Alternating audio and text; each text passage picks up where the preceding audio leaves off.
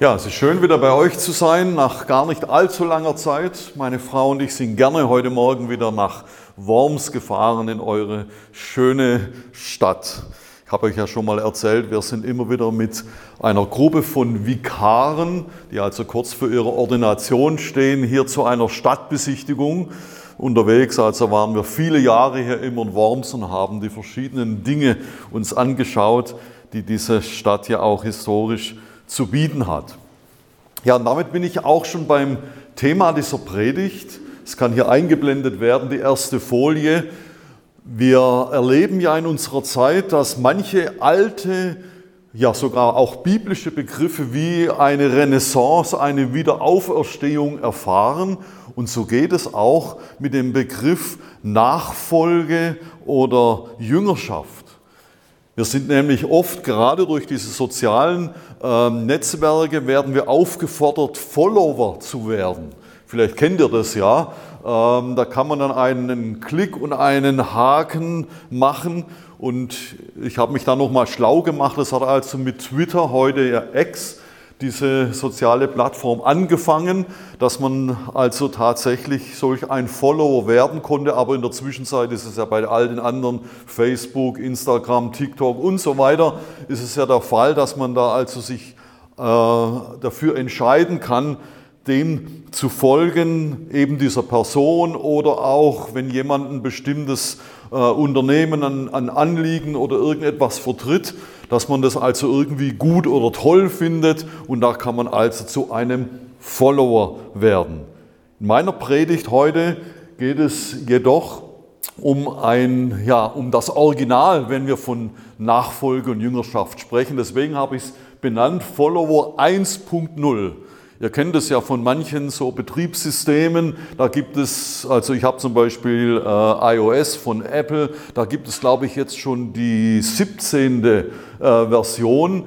Aber das hier ist die Originalversion, die hier in unserer Bibel steht. Deswegen Follower 1.0. Wir wollen uns mal anschauen, wie war denn das eigentlich mit diesem Follower sein ganz am Anfang gemeint. Also bevor ähm, so viele ja, neue und, und andere Dinge dann in den Vordergrund getreten sind.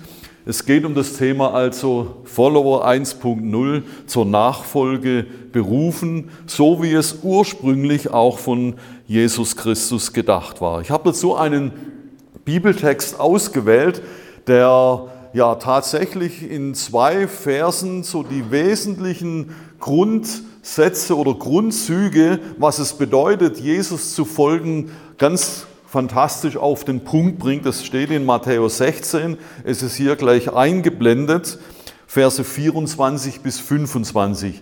Ich finde es ja bei unserem Herrn so großartig, dass er in einer ganz kompakten Weise Dinge auf den Punkt bringt. Und da weiß nachher jeder, wo er dran ist. Es gibt also nicht so viel wie manchmal, weiß nicht, ob er mal äh, AGBs von irgendwelchen Reiseunternehmen oder anderen Dingen, manchmal werden die auch äh, erneuert. Und wenn man das durchliest, das Kleingedruckte, das geht über 20 Seiten womöglich, aber bei Jesus sind es zwei Verse in der Bibel, die eigentlich das alles so auf den Punkt bringen. Matthäus 16, 24 bis 25. Da sprach Jesus zu seinen Jüngern, will mir jemand nachfolgen, der verleugne sich selbst, nehme sein Kreuz auf sich und folge mir. Denn wer sein Leben erhalten will, der wird's verlieren, wer aber sein Leben verliert um meinetwillen, der wird's finden. Ich habe diese Verse oder habe in diesen Versen vier Grundsätze für Jesus Nachfolger, für Jesus Follower entdeckt. Und der erste Grundsatz lautet schlicht und ergreifend Freiwilligkeit. Das ist gut zu wissen, oder? Jesus zwingt niemand. So wie niemand auch zu seinem Glück gezwungen werden kann, sondern Jesus macht uns ein fantastisches, ein großartiges Angebot. Denke an die Verse in Matthäus 11. Kommt her zu mir alle, die ihr mühselig und beladen seid. Andere Übersetzungen sagen, die euch abmüht und unter eurer Last leidet. Ich werde euch Ruhe geben. Die Luther-Übersetzung sagt, ich werde euch erquicken. Ihr werdet Ruhe finden für euer Leben, heißt es. Das heißt, Jesus speist uns nicht nur mit ein paar ja, guten Ratschlägen ab, ist also nicht nur so ein Ratgeber, die Bibel, sondern Jesus lädt uns ein, mit ihm in eine Verbindung zu treten. Also nicht nur ein schnelles Rezept, sondern er sagt, hey, ich biete dir etwas an, mit mir unterwegs zu sein. Und es geht viel tiefer und weiter als nur so ein Pflaster, das man manchmal draufklebt, sondern es geht um eben, wie es der Kirchenvater Augustinus auch schon ausgedrückt hat, das Menschenherz kommt nur zur Ruhe, ehe es ruht bei dir, o oh Gott. Also Jesus kennt den Durst und den Hunger, das Verlangen unseres Menschseins, unserer Seele und er weiß genau, was wir brauchen. Es geht nicht nur um eine, ja, einen, einen schnellen Kick, irgendetwas zu erfahren, sondern er weiß, was wir brauchen für unser Leben. Und oft ist es ja nur so ein Jagen und ein Haschen nach irgendetwas Spontanen, aber Jesus sagt, ich werde dir tatsächlich diesen inneren Frieden, diese Ruhe, die du brauchst für dein Leben, ich werde sie dir geben. Also Jesus kennt dieses Verlangen und deswegen sagt er, wenn du mit mir in einer Verbindung lebst, dann wirst du dieses innere Shalom, diesen tiefen inneren Frieden, den wirst du in der Beziehung zu mir erfahren. Doch nun wird es gleich weiter spannend und herausfordernd. Es geht um den zweiten Grundsatz, Selbstverleugnung. Ich habe ein Bild ausgewählt. Ich habe lange überlegt, ähm, ob ich dieses Bild nehmen soll, aber ich habe kein besseres gefunden, zumindest keines, was frei verfügbar ist. Muss man ja aufpassen, nicht irgendwelche Bilder zu posten, wo man keine Lizenz dafür hat. Aber es drückt es vielleicht so ein bisschen aus, vor allen Dingen, wenn man zunächst dieses Wort hört. Wenn ihr hört Selbstverleugnung, eigentlich nichts Positives, oder?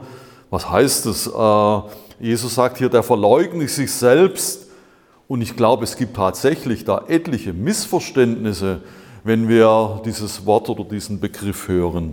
Im Mittelalter gab es gewisse Entartungen, da gab es ja das Mönchtum und im Grunde genommen waren das ja spirituelle, erweckliche, könnte man sagen, Bewegungen, aber es gab auch tatsächlich da manche Entartungen, denn manche lebten von diesen Mönchen auf einer hohen Säule und ließen sich sogar das Essen äh, hochreichen, damit sie näher sind bei Gott und abgeschieden von der Welt, von der bösen Welt um sie herum. Das heißt also, sie dachten, dadurch können sie irgendwie eine Form der Selbstverleugnung praktizieren durch diese Weltabgeschiedenheit.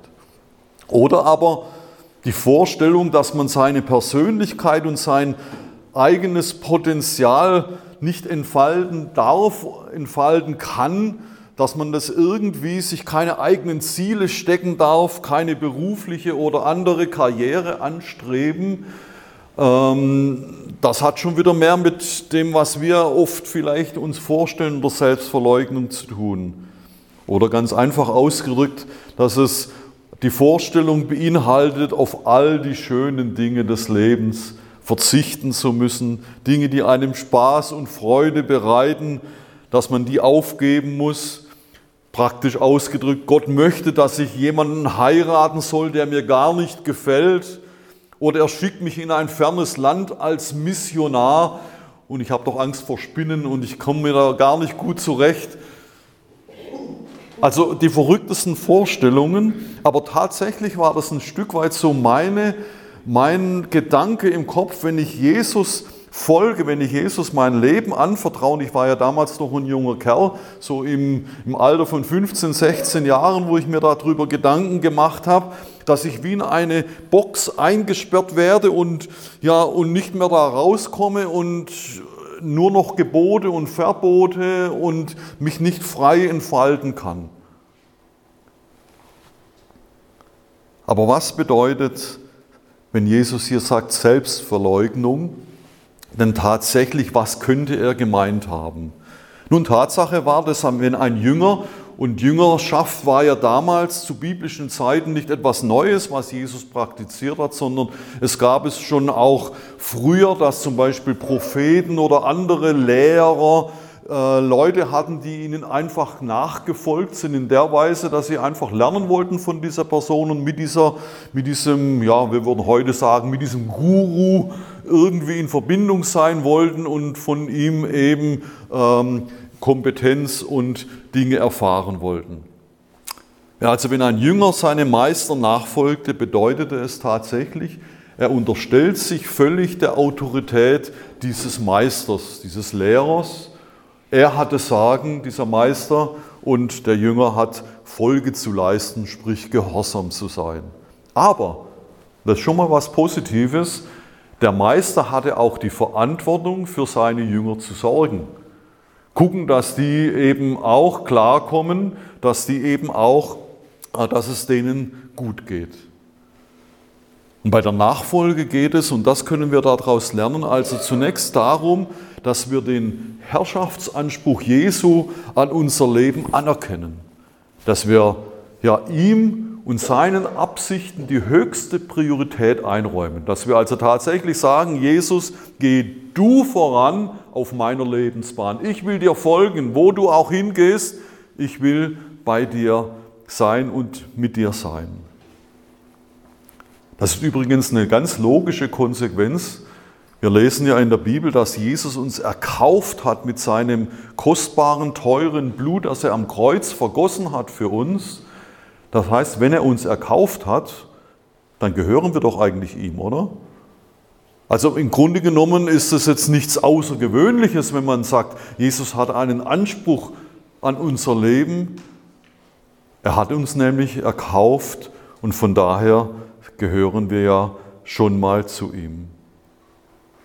Das heißt, wir sollen aber nicht unsere Persönlichkeit und unsere Begabungen aufgeben, sondern wir sollen das, was Gott uns geschenkt hat, vielmehr in seinen Dienst stellen, in den Dienst Gottes und nach den Prinzipien des Reiches Gottes ausrichten.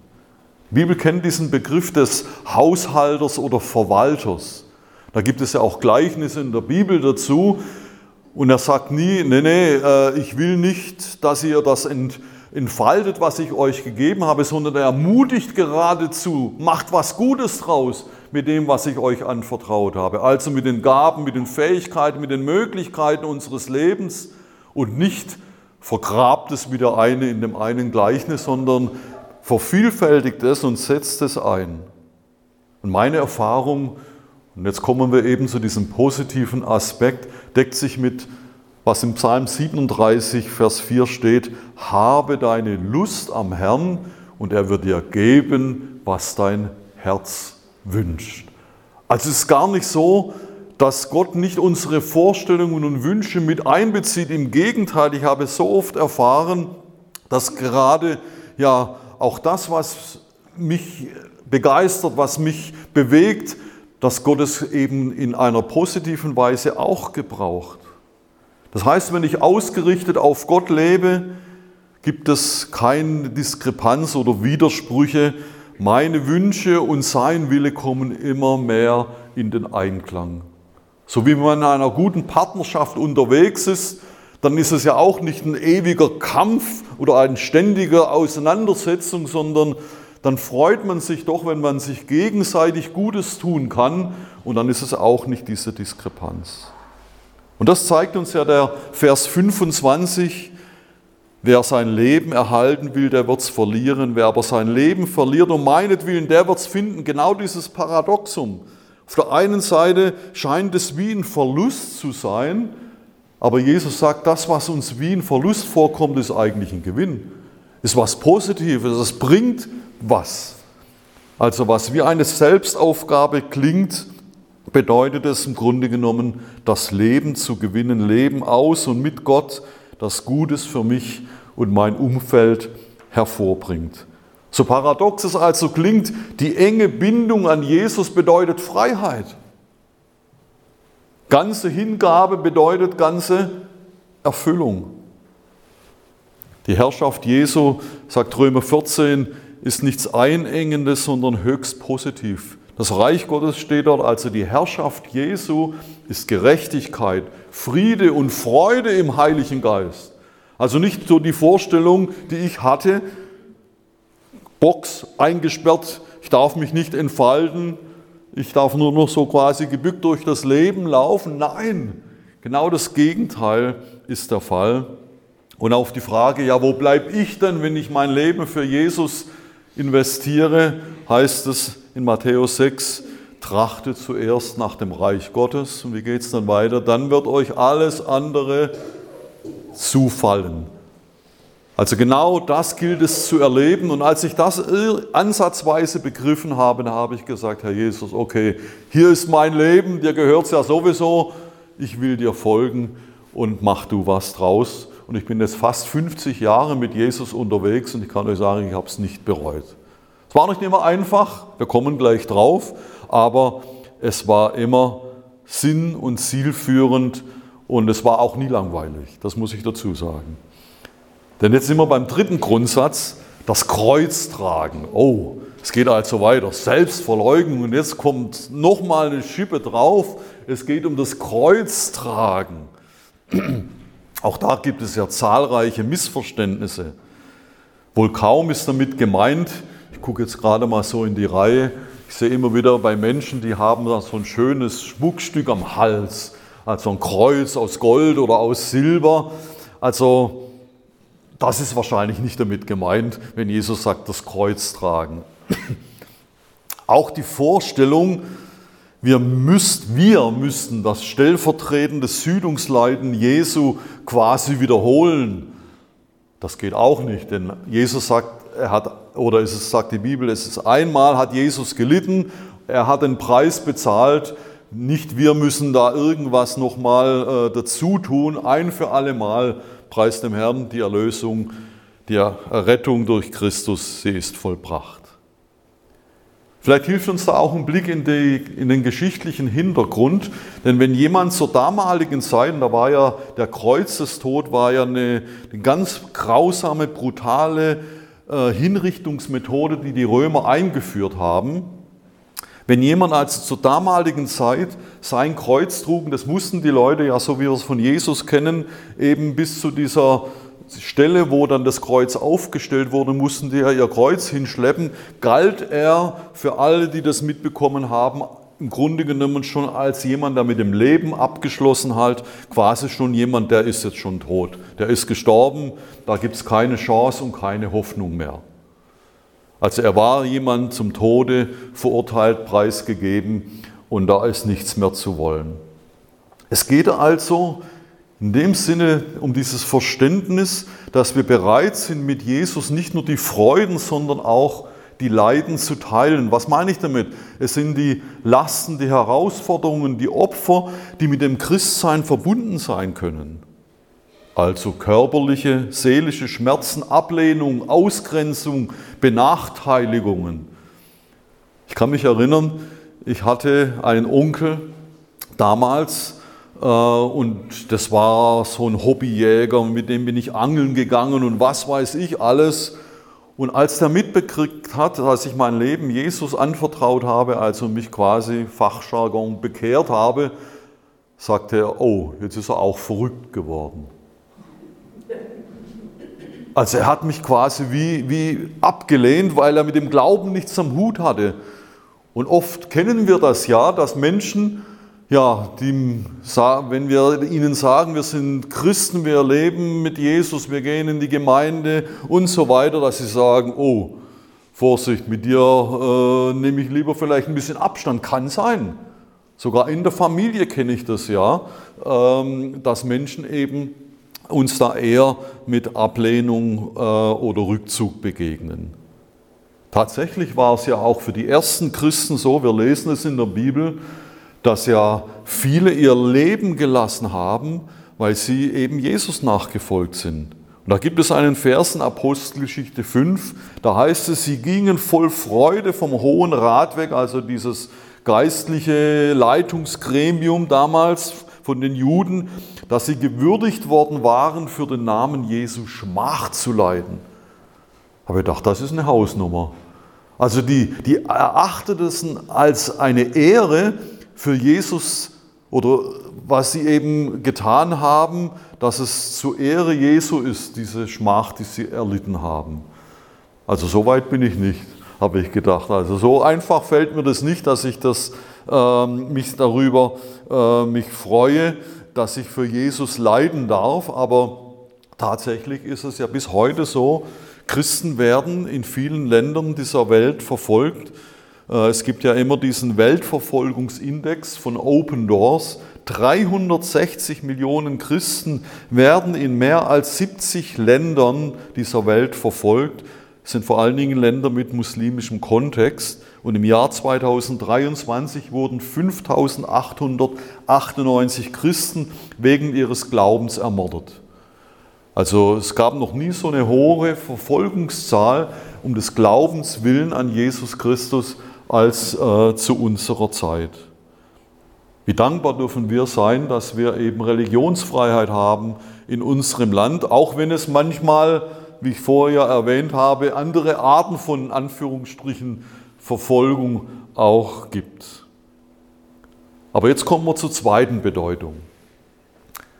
Die zweite Bedeutung des Kreuztragens hat unmittelbar mit einer zeichenhaften Handlung zu tun, die am Anfang der Nachfolge stehen sollte. Paulus sagt im Galaterbrief Kapitel 2, ich bin mit Christus gekreuzigt und nicht nur leben, nicht mehr lebe ich, sondern Christus lebt in mir.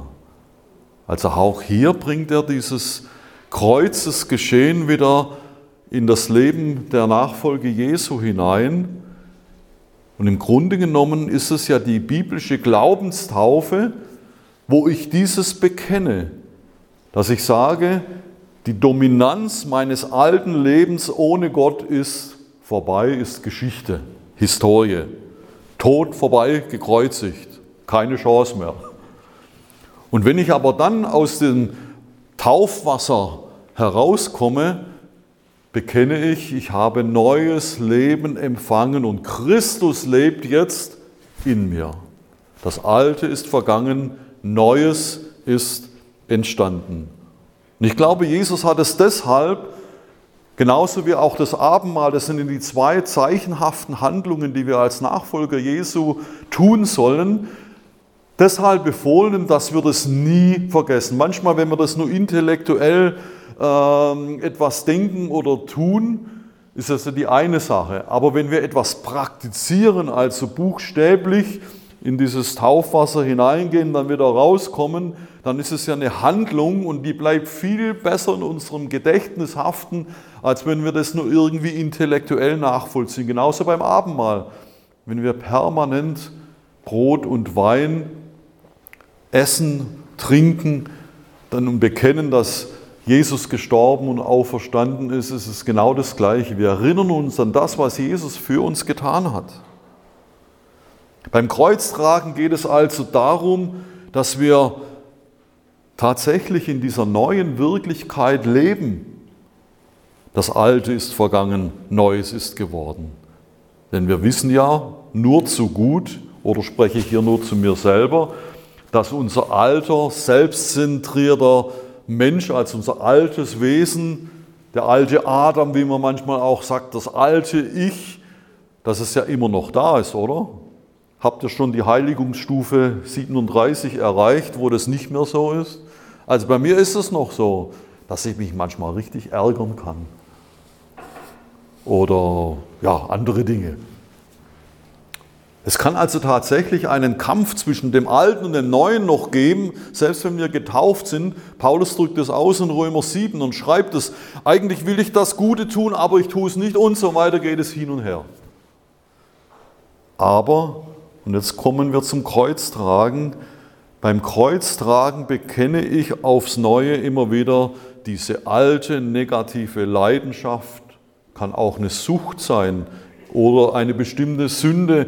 Sie ist tatsächlich tot. Warum? Ich habe sie damals in dieses Wassergrab hineingegeben. Sie darf mich nicht mehr bestimmen. Ich vertraue auf Christus. Er regiert in mir. Sein Wesen und sein Leben bestimmen mich doch jetzt. Im Kreuztragen bekennen wir uns also zu unserem Gestorbensein. Das alte Wesen ist tot und wir bekräftigen das Bekenntnis unserer Taufe, so wie es in Römer 6 heißt, haltet euch der Sünde für tot, Gott aber lebend durch Jesus Christus. Das heißt, wir kämpfen nicht in unserer eigenen Kraft, so dieser, dieses krampfartige Kämpfen, oh, ich muss, darf das nicht mehr tun, ich darf mich nicht mehr ärgern und so weiter. Das schaffen wir nämlich nicht. Sondern wir zapfen die göttliche, die himmlische Energiequelle an und rechnen mit der wirksamen Auferstehungskraft Jesu an diesem Punkt.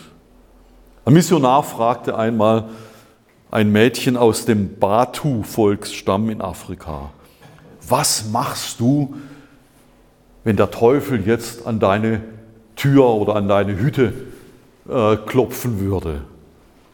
Und das Mädchen antwortete sehr gut, Jesus, geh du hin, mit dem werde ich nicht fertig.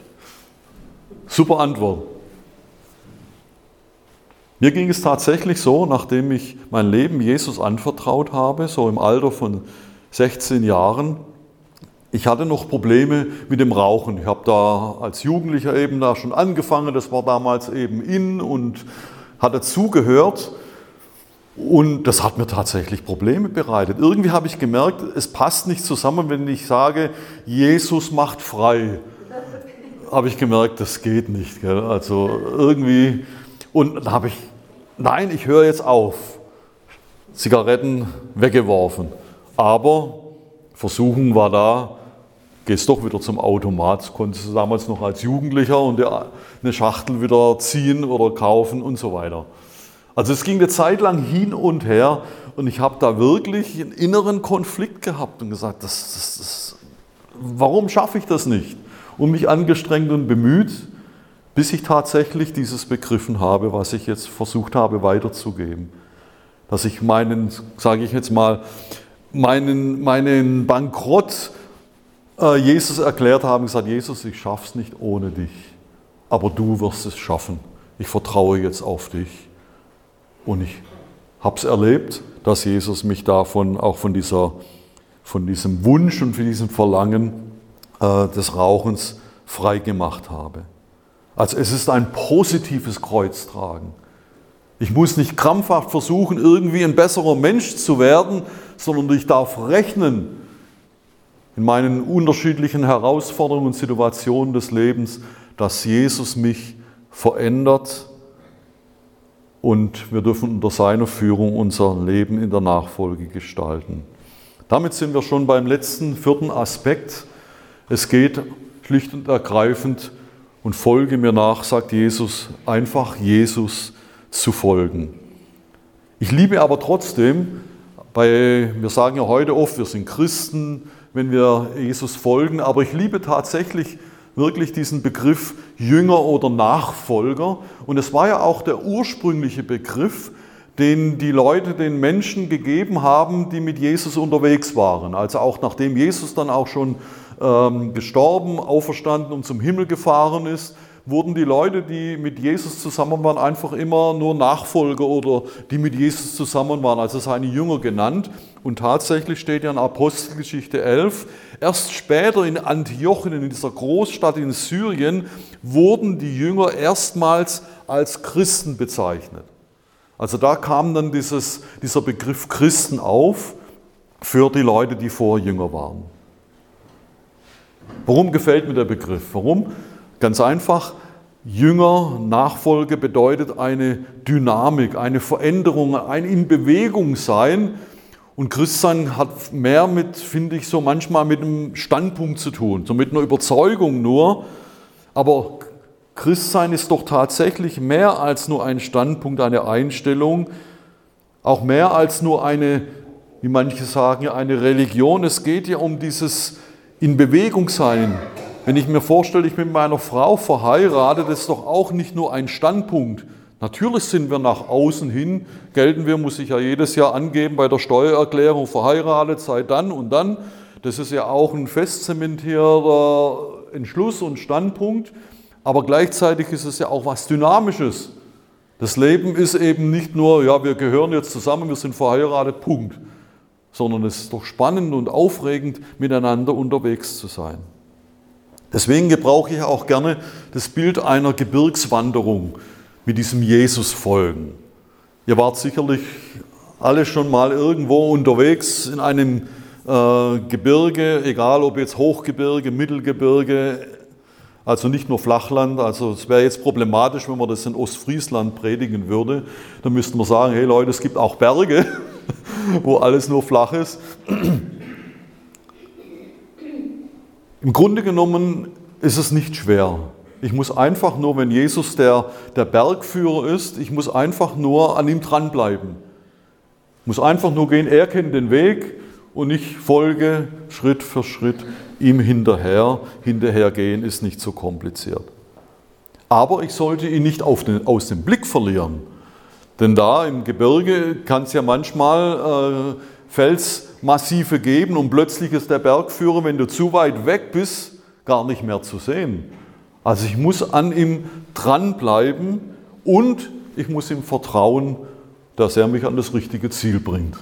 Das ist eigentlich alles, ähm, worum es geht. Also Jesus, in erster Linie Jesus vertrauen und an ihm dranbleiben. Und das Zweite, was es bedeutet, von Jesus oder Jesus zu folgen, heißt schlicht und ergreifend, Jesus, von Jesus zu lernen. Jünger sind wörtlich ausgedrückt äh, übersetzt lernende Schüler. Früher durfte man noch sagen Lehrling. Das ist ein Lehrling, heute darf man, sagt man Auszubildender. Aber der Begriff Lehrling beinhaltet das, ist jemand, der unterwegs ist zu lernen und so ist es befreiend auch auf der einen Seite, wenn ich Jünger Jesu bin, ich bleibe das mein ganzes Leben lang, unabhängig davon, ob ich irgendeine theologische Ausbildung oder sonst irgendwas, wie lange ich Christ bin, ich bleibe immer auch ein Lernender. Das ist schön zu wissen, dass wir nicht äh, die Weisheit gepachtet haben. Und manchmal kommen ja Leute und sagen, du musst das doch wissen, du bist doch Pastor. Dann sage ich, ach, ich bin nur ein Jünger Jesu, ich bin ein Lernender. Aber wir dürfen lernen vom besten Lehrer, vom besten Pädagogen.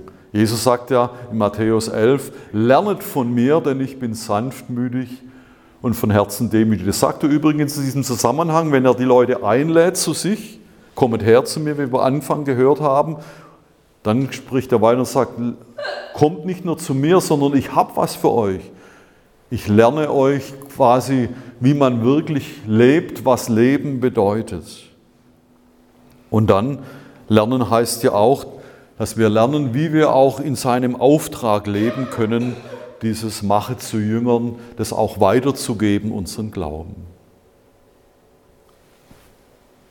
Vier einfache Grundsätze, Jesus zu folgen. Also es ist nicht schwer, es ist nicht kompliziert, aber es hat einen Anfang. Und dieser Anfang ist, und das habe ich äh, mit diesem letzten Vers hier ähm, den wir gleich sehen in Johannes 15, äh, versucht auszudrücken, nicht ihr habt mich erwählt, sondern ich habe euch erwählt.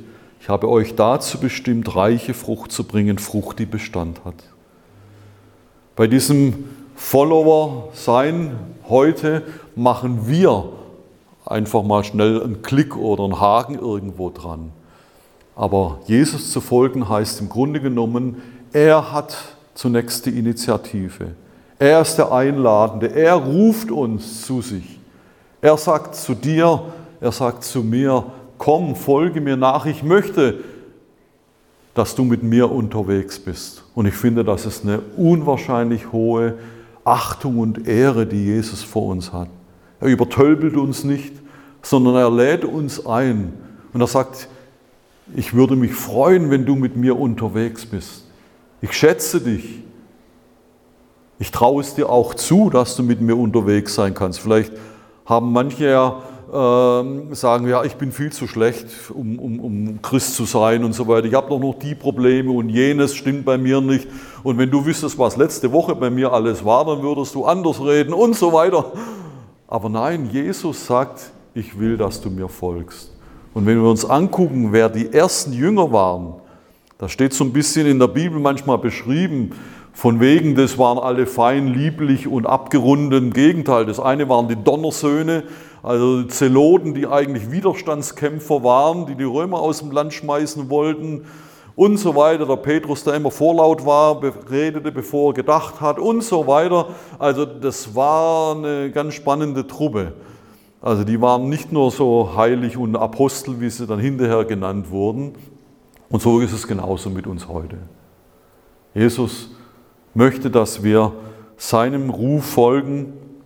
Wir hören den Ruf natürlich nicht so wie damals, dass Jesus vor uns steht, leibhaftig, und sagt, hey, dich will ich, sondern wir hören es in unserem Herzen. Und ich bin überzeugt, wir hören es in unserem Herzen auch heute noch. Ich habe ihn damals gehört, den Ruf Jesu, und ich wusste, ich darf Ja sagen, ich darf Jesus folgen. Und wie gesagt, ich habe es nicht bereut. Und vielleicht wäre es ein gutes Zeichen heute Morgen, wenn wir uns von unseren Plätzen erheben und diesen Entschluss, ja, ich will Jesus folgen, neu bekräftigen und sagen, ja Jesus, hier bin ich. Ich bin nicht perfekt, aber das weißt du ja, denn du hast mich gerufen. Du kennst mich ja besser sogar, als ich mich selber kenne. Und ich will folgen. Lass uns doch aufstehen zusammen und einfach sagen, ja Herr, wir wollen dir folgen, wir wollen weiter mit dir unterwegs sein.